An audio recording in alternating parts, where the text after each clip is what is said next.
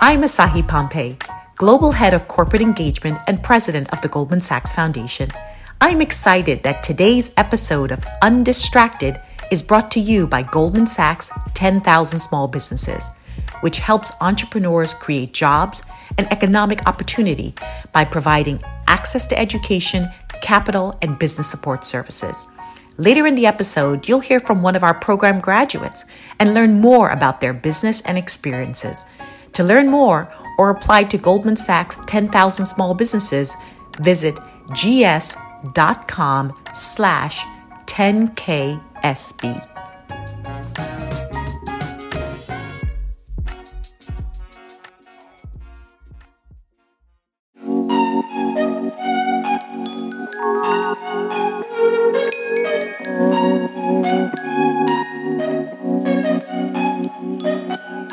Hey y'all, it's Brittany. I am fresh back from a much needed international vacation where I surprisingly only FaceTimed home like five times a day to see the baby instead of my expected eight to 10. but perhaps unsurprisingly, I came back to an America that feels even more toxic than the one I left. So let me just see if I'm caught up on all I missed. Uh, sitting members of Congress are bragging about being Christian nationalists. A record breaking heat wave is putting houseless people and jailed populations at particular risk. And the CDC and a bunch of newspapers are giving monkeypox a scarily homophobic framing that is basically putting us all in danger. Yeah? Did I did I get it all?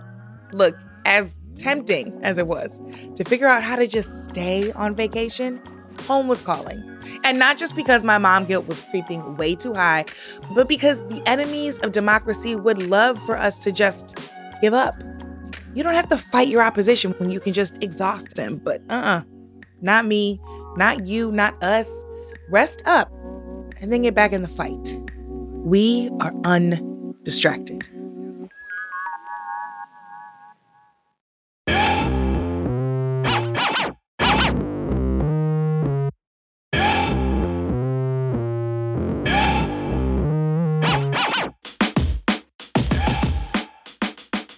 The show today, Voto Latinos, Maria Teresa Kumar, on how we can take back our democracy and create a more just electoral system. Our job is not to tap out because that's what they want, right? The system works for the people who occupy it. That's coming up, but first, it's the news.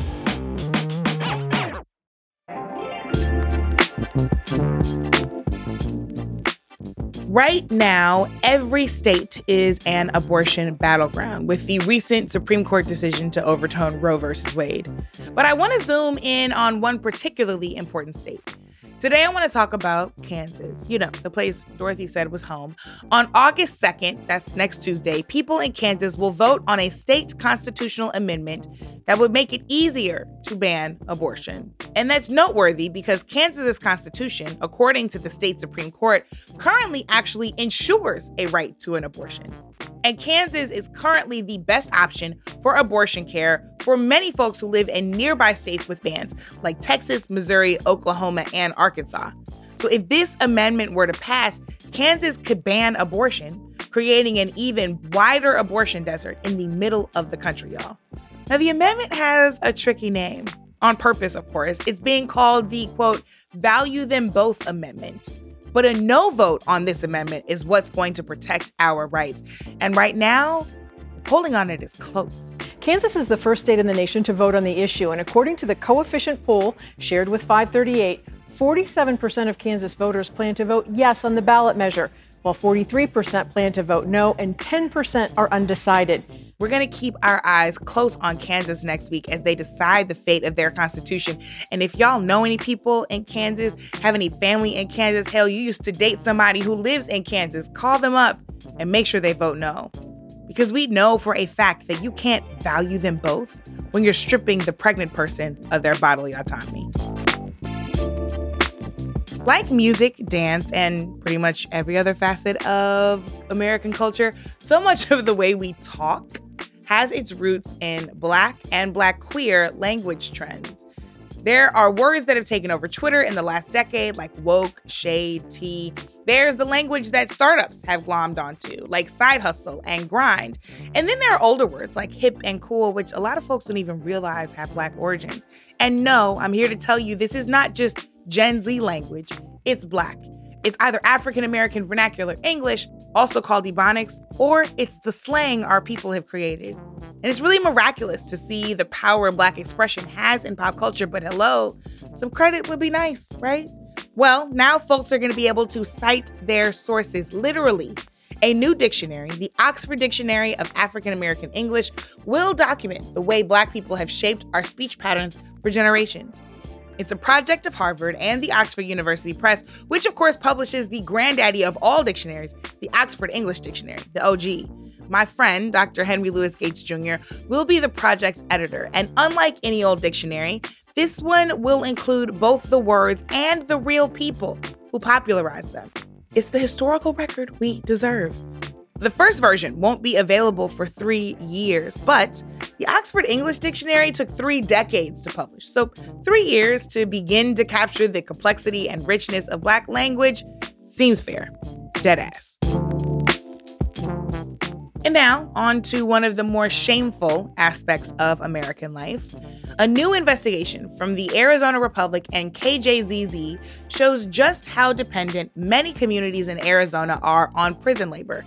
Nearly 100 cities, towns, and agencies employ incarcerated people to do jobs that range from maintaining golf courses to trimming the roses.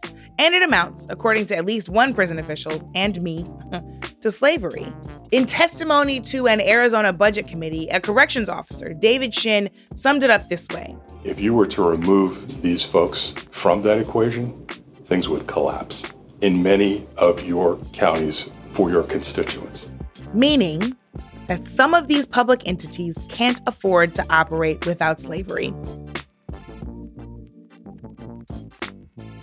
When slavery was outlawed at the end of the Civil War by the 13th Amendment, it had one terrible exception slavery as a punishment for crime.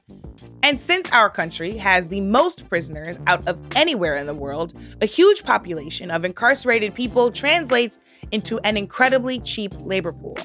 The pay for these jobs can be less than $1 an hour. And for perspective, the average price of a 15 minute phone call from prison is more than $5 five days of work for a 15 minute phone call. And while Arizona is in the hot seat right now, it is a national problem. Incarceration and our economy are deeply entwined. Private prisons profit from state funding for so called correctional services, and many products that boast a made in the USA label are made by incarcerated people. And don't get me started on how not being able to make bail can cost you your job, your home, your car, and more, all before you've even been to trial. Mariame Kaba writes this in We Do This Till We Free Us, an absolute must read. She says it's time to look hard at how this system came to be who profits, how it functions, and why. And it's time to imagine what it would look like to see justice done without relying on punishment and the barbarity of carceral systems. Coming up, producer Treasure Brooks talks to Maria Teresa Kumar about who really loses when we don't vote, right after this short break.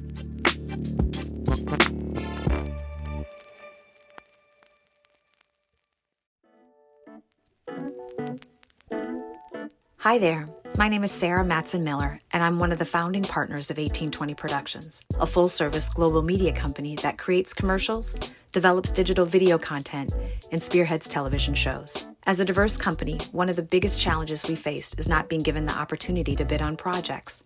It boggles my mind to hear advertising agencies still say we're having difficulty finding diverse production companies. I feel like screaming, We're right here! We're good at what we do, and we're ready. I'm proud to say that since our inception, we've won multiple Emmy Awards and produced hours of content for networks such as BET. Being a part of Goldman Sachs 10,000 Small Businesses has been integral to this success. I always say it's pretty much the equivalent of receiving a free executive MBA in four months. Not only does 10,000 Small Businesses help reinforce what you're doing right, but it also connects you with an amazing network of like minded entrepreneurs. To learn more about 1820 Productions, please visit 1820productions.com.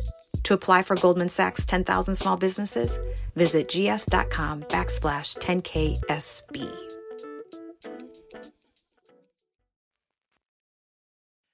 And we are back. So our guest today is Maria Teresa Kumar. She's the president and CEO of Voto Latino, an organization that works to get Latinx folks more involved in voting. Maria Teresa sat down with our producer, Treasure Brooks, to talk about something, you know, super light and breezy, just the state of our democracy. We wanted to really get a look at the big picture. Why are we losing access to abortion, even though the majority of Americans supported Roe versus Wade? Why can't we get stronger gun regulation through Congress when it's incredibly popular?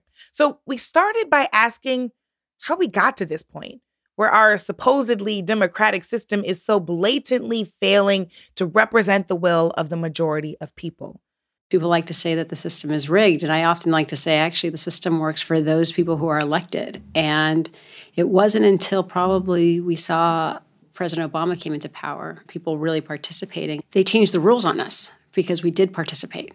Mm. And we saw a major gutting of the Voting Rights Act by the Supreme Court. It was almost surgical. Mm. So in 2010, we saw the biggest growth came from the Latino community. Over 50% of America's population growth came from American born Latinos. That growth was not in California or New York or Chicago or Florida. It was in ruby red states and who controls the state legislators disproportionately because of gerrymandering? The Republican Party. That is where a lot of the laws are happening right now restrictions, just access to voting. And we need to figure out how do we continuously participate. Uh, what gives me hope is that in 2018, young voters came out in record number. And for the very first time in American history, the very first time in our 240 plus years of American history, we had a US Congress that looked closer to America Mm. We had the most young people elected, the most LGBTQ, the most Muslim Americans, the most Native Americans, the most African Americans, the most Latino, even the most veterans. And it was one of the youngest that we've seen in 240 years. Except we have two people right now stalling our business, and that would be Manchin and Sinema. So, even with voter registration increasing in some of these demographics, many would argue that we have a political system where majorities don't actually rule. Mm-hmm. I mean, two of the last four presidents lost the popular vote. And then in the Senate, as you mentioned, a single person can stop popular legislation from advancing. Is minority rule becoming a greater problem, or have we just become more aware of it in recent years? It's becoming a greater problem in the sense that they are putting up more obstacles to our vote. The best example I have right now is Texas. In Texas, in 2018, Texas went from the a dead last voting state to ranking 42.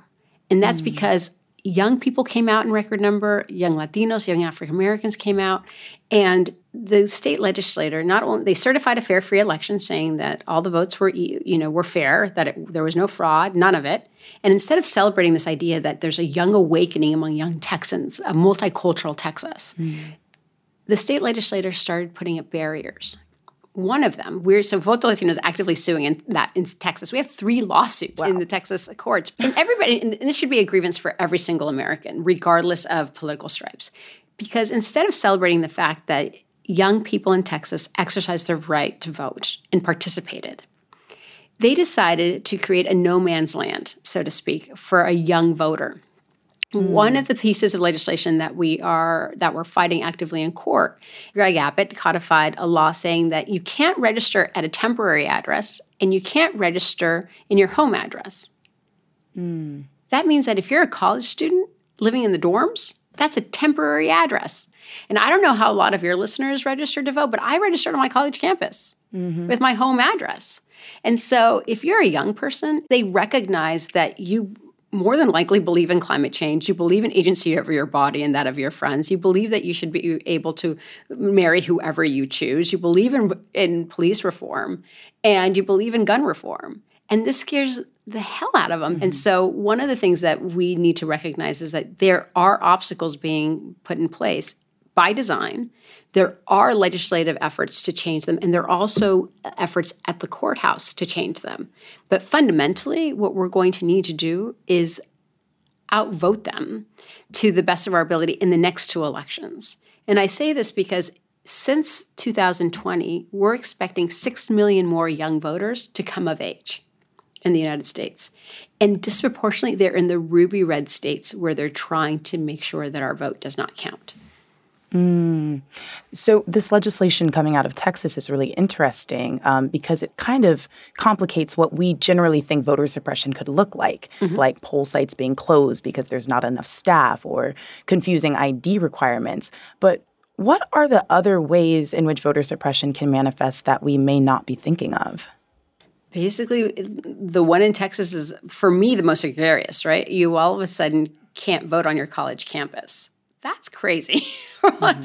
uh, so, and and it's done on purpose because again, the values of of a generation is so different from the people who are right now commandeering our country.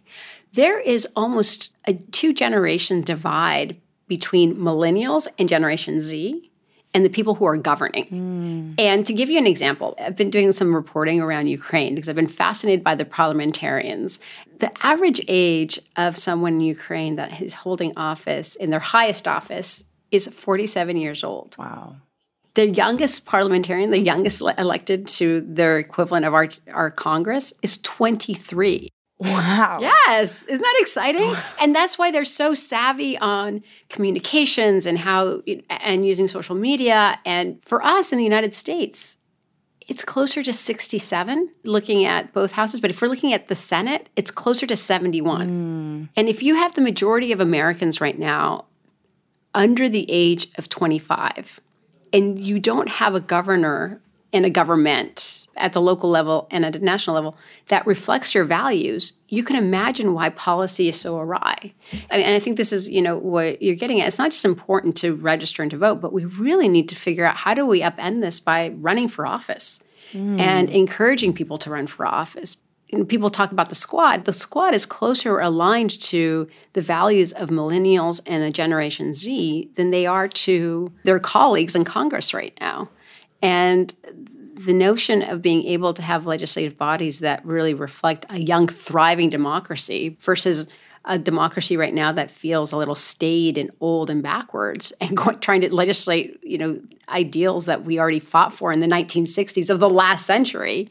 The only way to shake that up is by increasingly demanding a seat at the table that is diverse and that is young I wonder how we can get young people to be more enthusiastic about running for office when so many are, are already pretty disappointed in just the voting process as it stands now. You know, people who are unable to vote because of restrictions are rightfully frustrated. Mm-hmm. But we also see that people who have managed to vote are just as frustrated with the outcomes part of the problem, as you've mentioned, is gerrymandering. And that's a word that sometimes puts people to sleep. Yes. But it's a huge reason that you can have these extreme anti abortion laws being passed, mm-hmm. for instance, in states where the majority of people are pro choice. Mm-hmm. Can you give us a super quick primer on what gerrymandering is and what we're going to do about it? So, gerrymandering basically clusters a group of people together based disproportionately on race and packs the districts into and the congressional districts and the congressional districts are the ones that go on to congress right and so they do it on purpose because it is one is it came out of of this this idea that if you actually have representative government even in your districts then you're going to have competitive fights when it comes to mm. who's going to be your elected member right by packing in people of color disproportionately, what you do is you diminish the power. I hate to go back to Texas, but I'm going to go back to Texas. Uh, Texas, Texas, I would say, is the last stand of minority rule. And that is why they're doing all of these cockamamie policies. So, in the last 10 years in the census, Texas technically gained two congressional seats because of Latinos and because African Americans. Population boom. They increased their population by 4 million people. And 92% of it was because of Latinos, and the other million was because of the African American population. As a result, by law, by the Constitution, African Americans, Latinos have a right to two of those congressional districts mm-hmm. by law. What the Republicans did on the state side is that they redrew the districts in a non continuous form. And so normally, you know, you see a map and you're like, okay, this is where the population is. And so you basically draw it out this way, right? What the Republicans did is like, oh, let's pack in all conservative whites into a district and let's see what that mm-hmm. looks like. And it's literally like this. and you can't see my finger because you're on a podcast, but it's like imagine you asking your kid, what does an amoeba look like? And they stretch that mm. amoeba out from side to side. And that's what they did. And so what's bananas is that the two districts that should have gone to communities of color went to white conservative districts. Mm. And that is part of gerrymandering. It's who's controlling the maps and how do you actually pack people in to lessen their political power.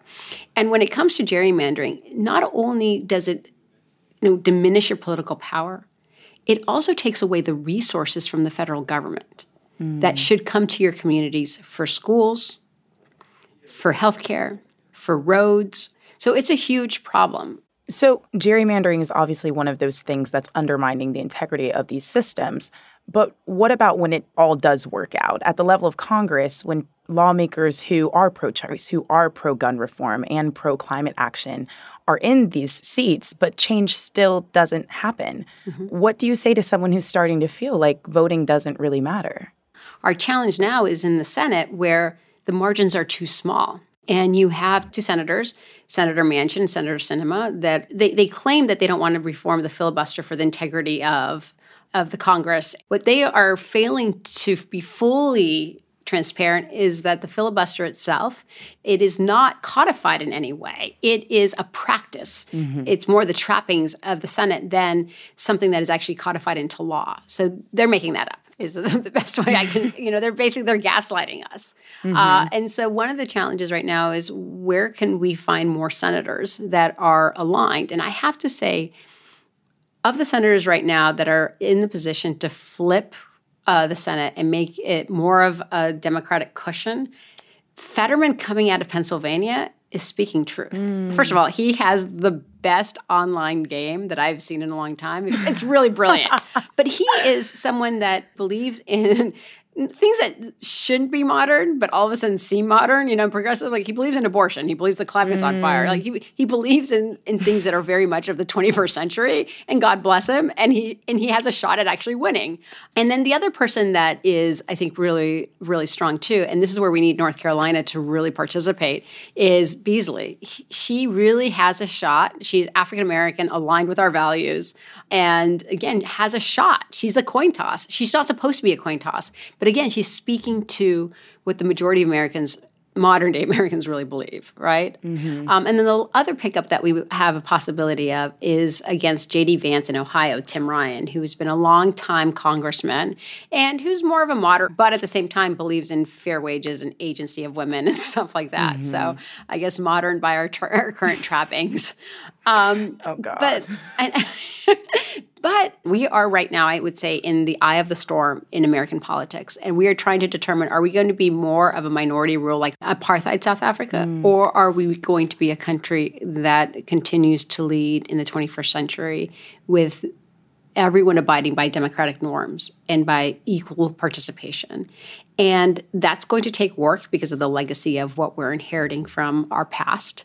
But there's also this understanding that there's literally more of us and more mm. of us mm. are coming of age every single day that we need to figure out in the short term how do we participate and how do we make change and i know that people right now are tired and saying well i don't see the change fast enough after a pandemic, after four years of Donald Trump, who was trying to undermine every single institution at his disposal, it's rightfully so to feel that way. Mm. But I also believe that we have an economy that's getting back on track. We have kids in school, we have shots in arms, and we may not be enamored with the person right now that is leading the country, but at least we can understand that it is coming at a time where a lot of things have been broken. Mm-hmm. And putting it back together is not easy, but our job is not to tap out because that's what they want, right? Mm-hmm. The system works for the people who occupy it. And if we tap out, if we think that our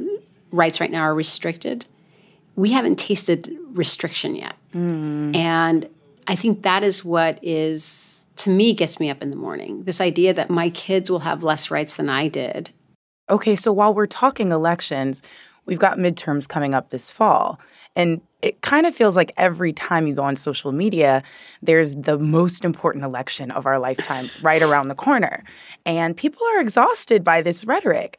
Yeah. Help us understand why sh- people should believe it this time around. I've been doing this for a long time. And whether we like it as a generation or not, we are in the fight of our lifetime for the soul of this country for mm. a generation to come.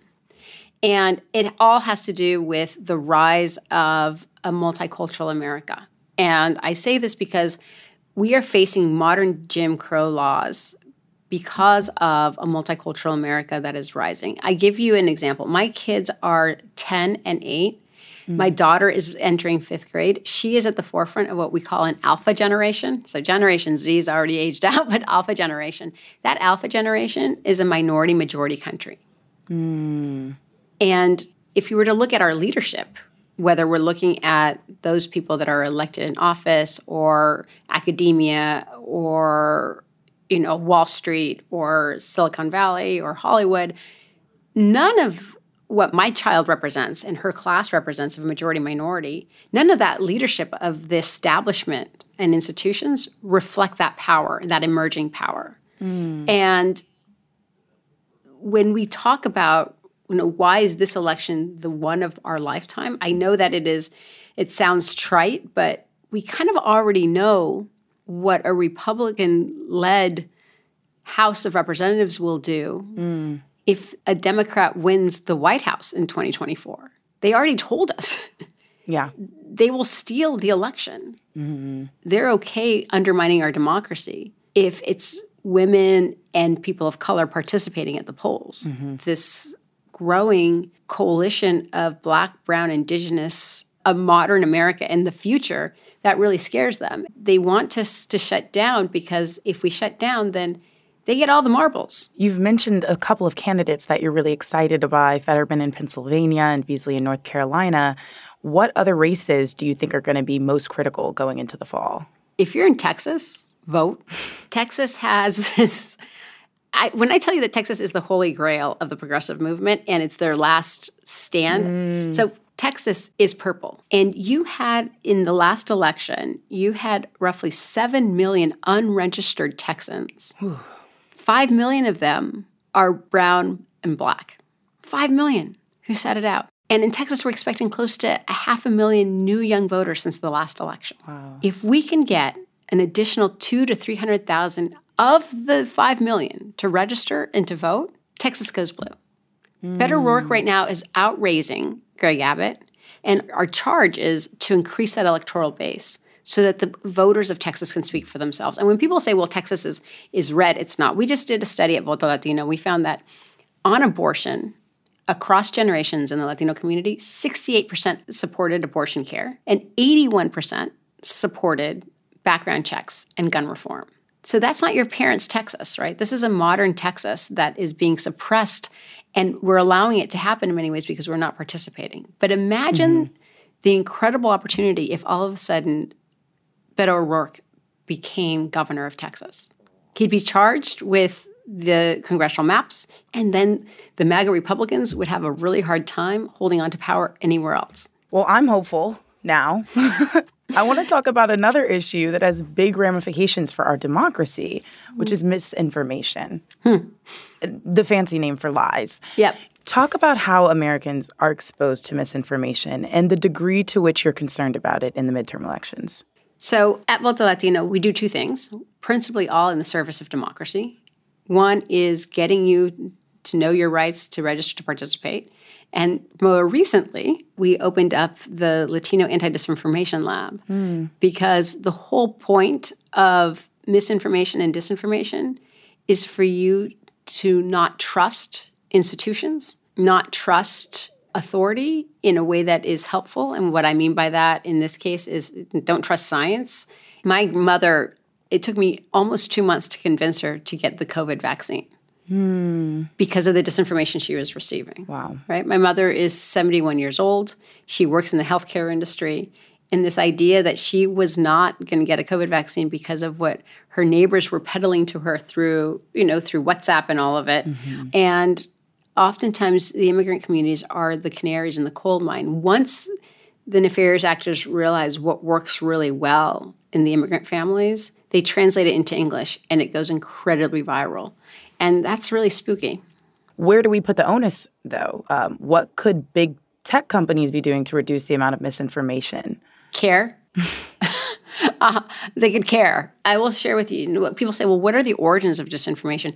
We have been tracking disinformation that comes from the extreme right, but also from foreign actors coming from Russia and China. And it makes wow. you wonder why do foreign actors want to make us sick? Why do foreign mm. actors want us to be divided around race? Why?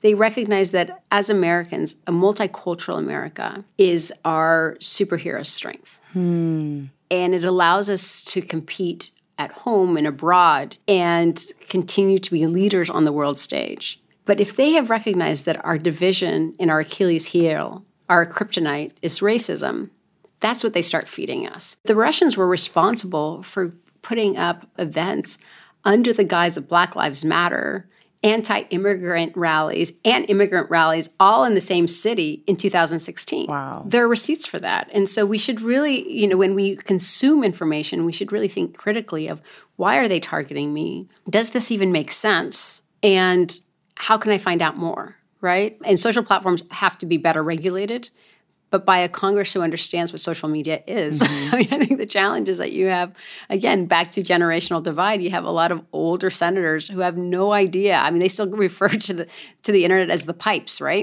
So just like, mm-hmm. but it is. I do think that it is a lack of will and a lack of consequences that they continue to do the same thing over and over again. We keep hearing that democracy is under attack, both both internally and because of foreign powers what issue would you say is top priority right now for protecting democracy?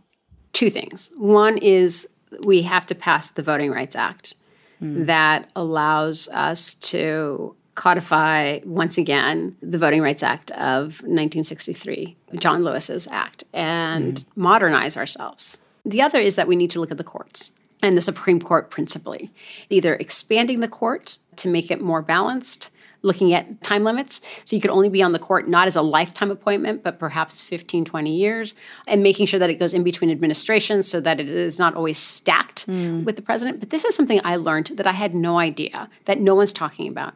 It turns out that Congress can also limit the court cases and the jurisdictions of courts, mm. of the court hmm. itself. And so right now the court has opportunity to listen to all cases coming from the state levels. But something that I'm learning is that Congress itself can actually limit if it only listens to federal cases. Mm. And right now, the cases that the court is judging on that we don't like, around guns, for example, around yeah. abortion, all come from state appellate courts. So it's interesting to see that there are boundaries. But I would say if we were to make two changes, one is the John Lewis Act, pass it as soon as possible. And then the other one is how do we actually modernize the courts for the 21st century as well? Maria Teresa, you've been so helpful in helping us to understand how we arrived at this current political juncture. And that's huge considering how confused and helpless so many of us feel right now. So I know that folks are feeling helpless, but I have to tell you that as we leave, is that that's by design. Mm. People want us to feel helpless, like nothing has changed because they're afraid of what happens when we do participate. When we participate at our local levels, we see change even faster. And I know it's work and I know it's complicated, but if we have individuals at the state level and at the local level that represents us and may perhaps even listeners decide to run, then you change the system. Mm-hmm. And you take away those barriers. But I do think that as we look into the 21st century, we do have to start asking ourselves what democracy that we want to live in and are we ancestring for the people that are already in kindergarten right now that are disproportionately communities of color. If we tap out, they're not going to forgive us. Oof. Well, it is work, as you said, but thanks to what you do, the work is a lot easier for us. So I so appreciate all of your work with Voto Latino and for coming on to the show today. Thank you so much for your time. This was fun.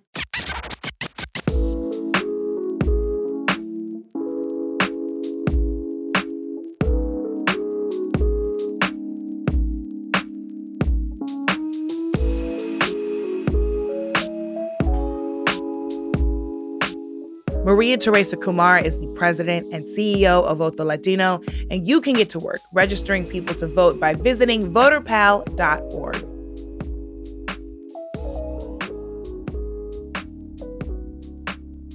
Listen, y'all, we got them shook. That's what I have to keep reminding myself of every time another piece of dystopian fascist news hits my phone. I said it before and I'll say it again. You only push back this hard when you know how strong the opposition is. The GOP very clearly saw how powerful our coalition was in 2018 in Texas and in 2020 in Georgia, in so many places. We defied the odds and the expectations. But here's the thing now is not the time to stop shaking shit up. It is not enough to know we did it before if we don't do it again and again and again. It's not enough to keep joking, we did it, Joe. If we can't elect an unimpeachably Democratic Congress that gets the things done that we really need, it's not enough to reminisce about the years gone by and how we had them shook if we don't keep them shook and take their power. Our lives are on the line. And that's not a party message, that's a people message. There is no hope in giving up. And I don't just mean at the ballot box, I mean in the streets, the city council meetings, the school board hearings, and the mutual aid work. I mean in defeating the opposition and holding your favorite party accountable. We must occupy every single place where decisions are made for and about us. Democracy will never breathe the breath of life without us.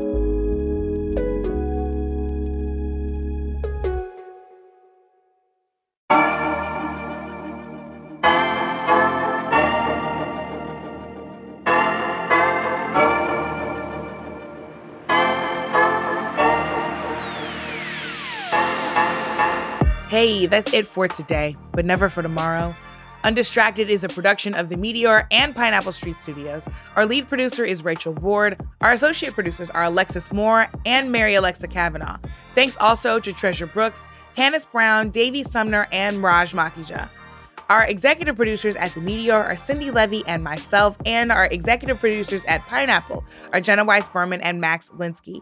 You can follow me at Miss Packyetti on all social media and our incredible team at The Meteor. Subscribe to Undistracted and rate and review us on Apple Podcasts and most places you check out your favorite shows. Thanks for listening. Thanks for being. Thanks most of all for doing. I'm Brittany Packnett Cunningham. Let's go get free.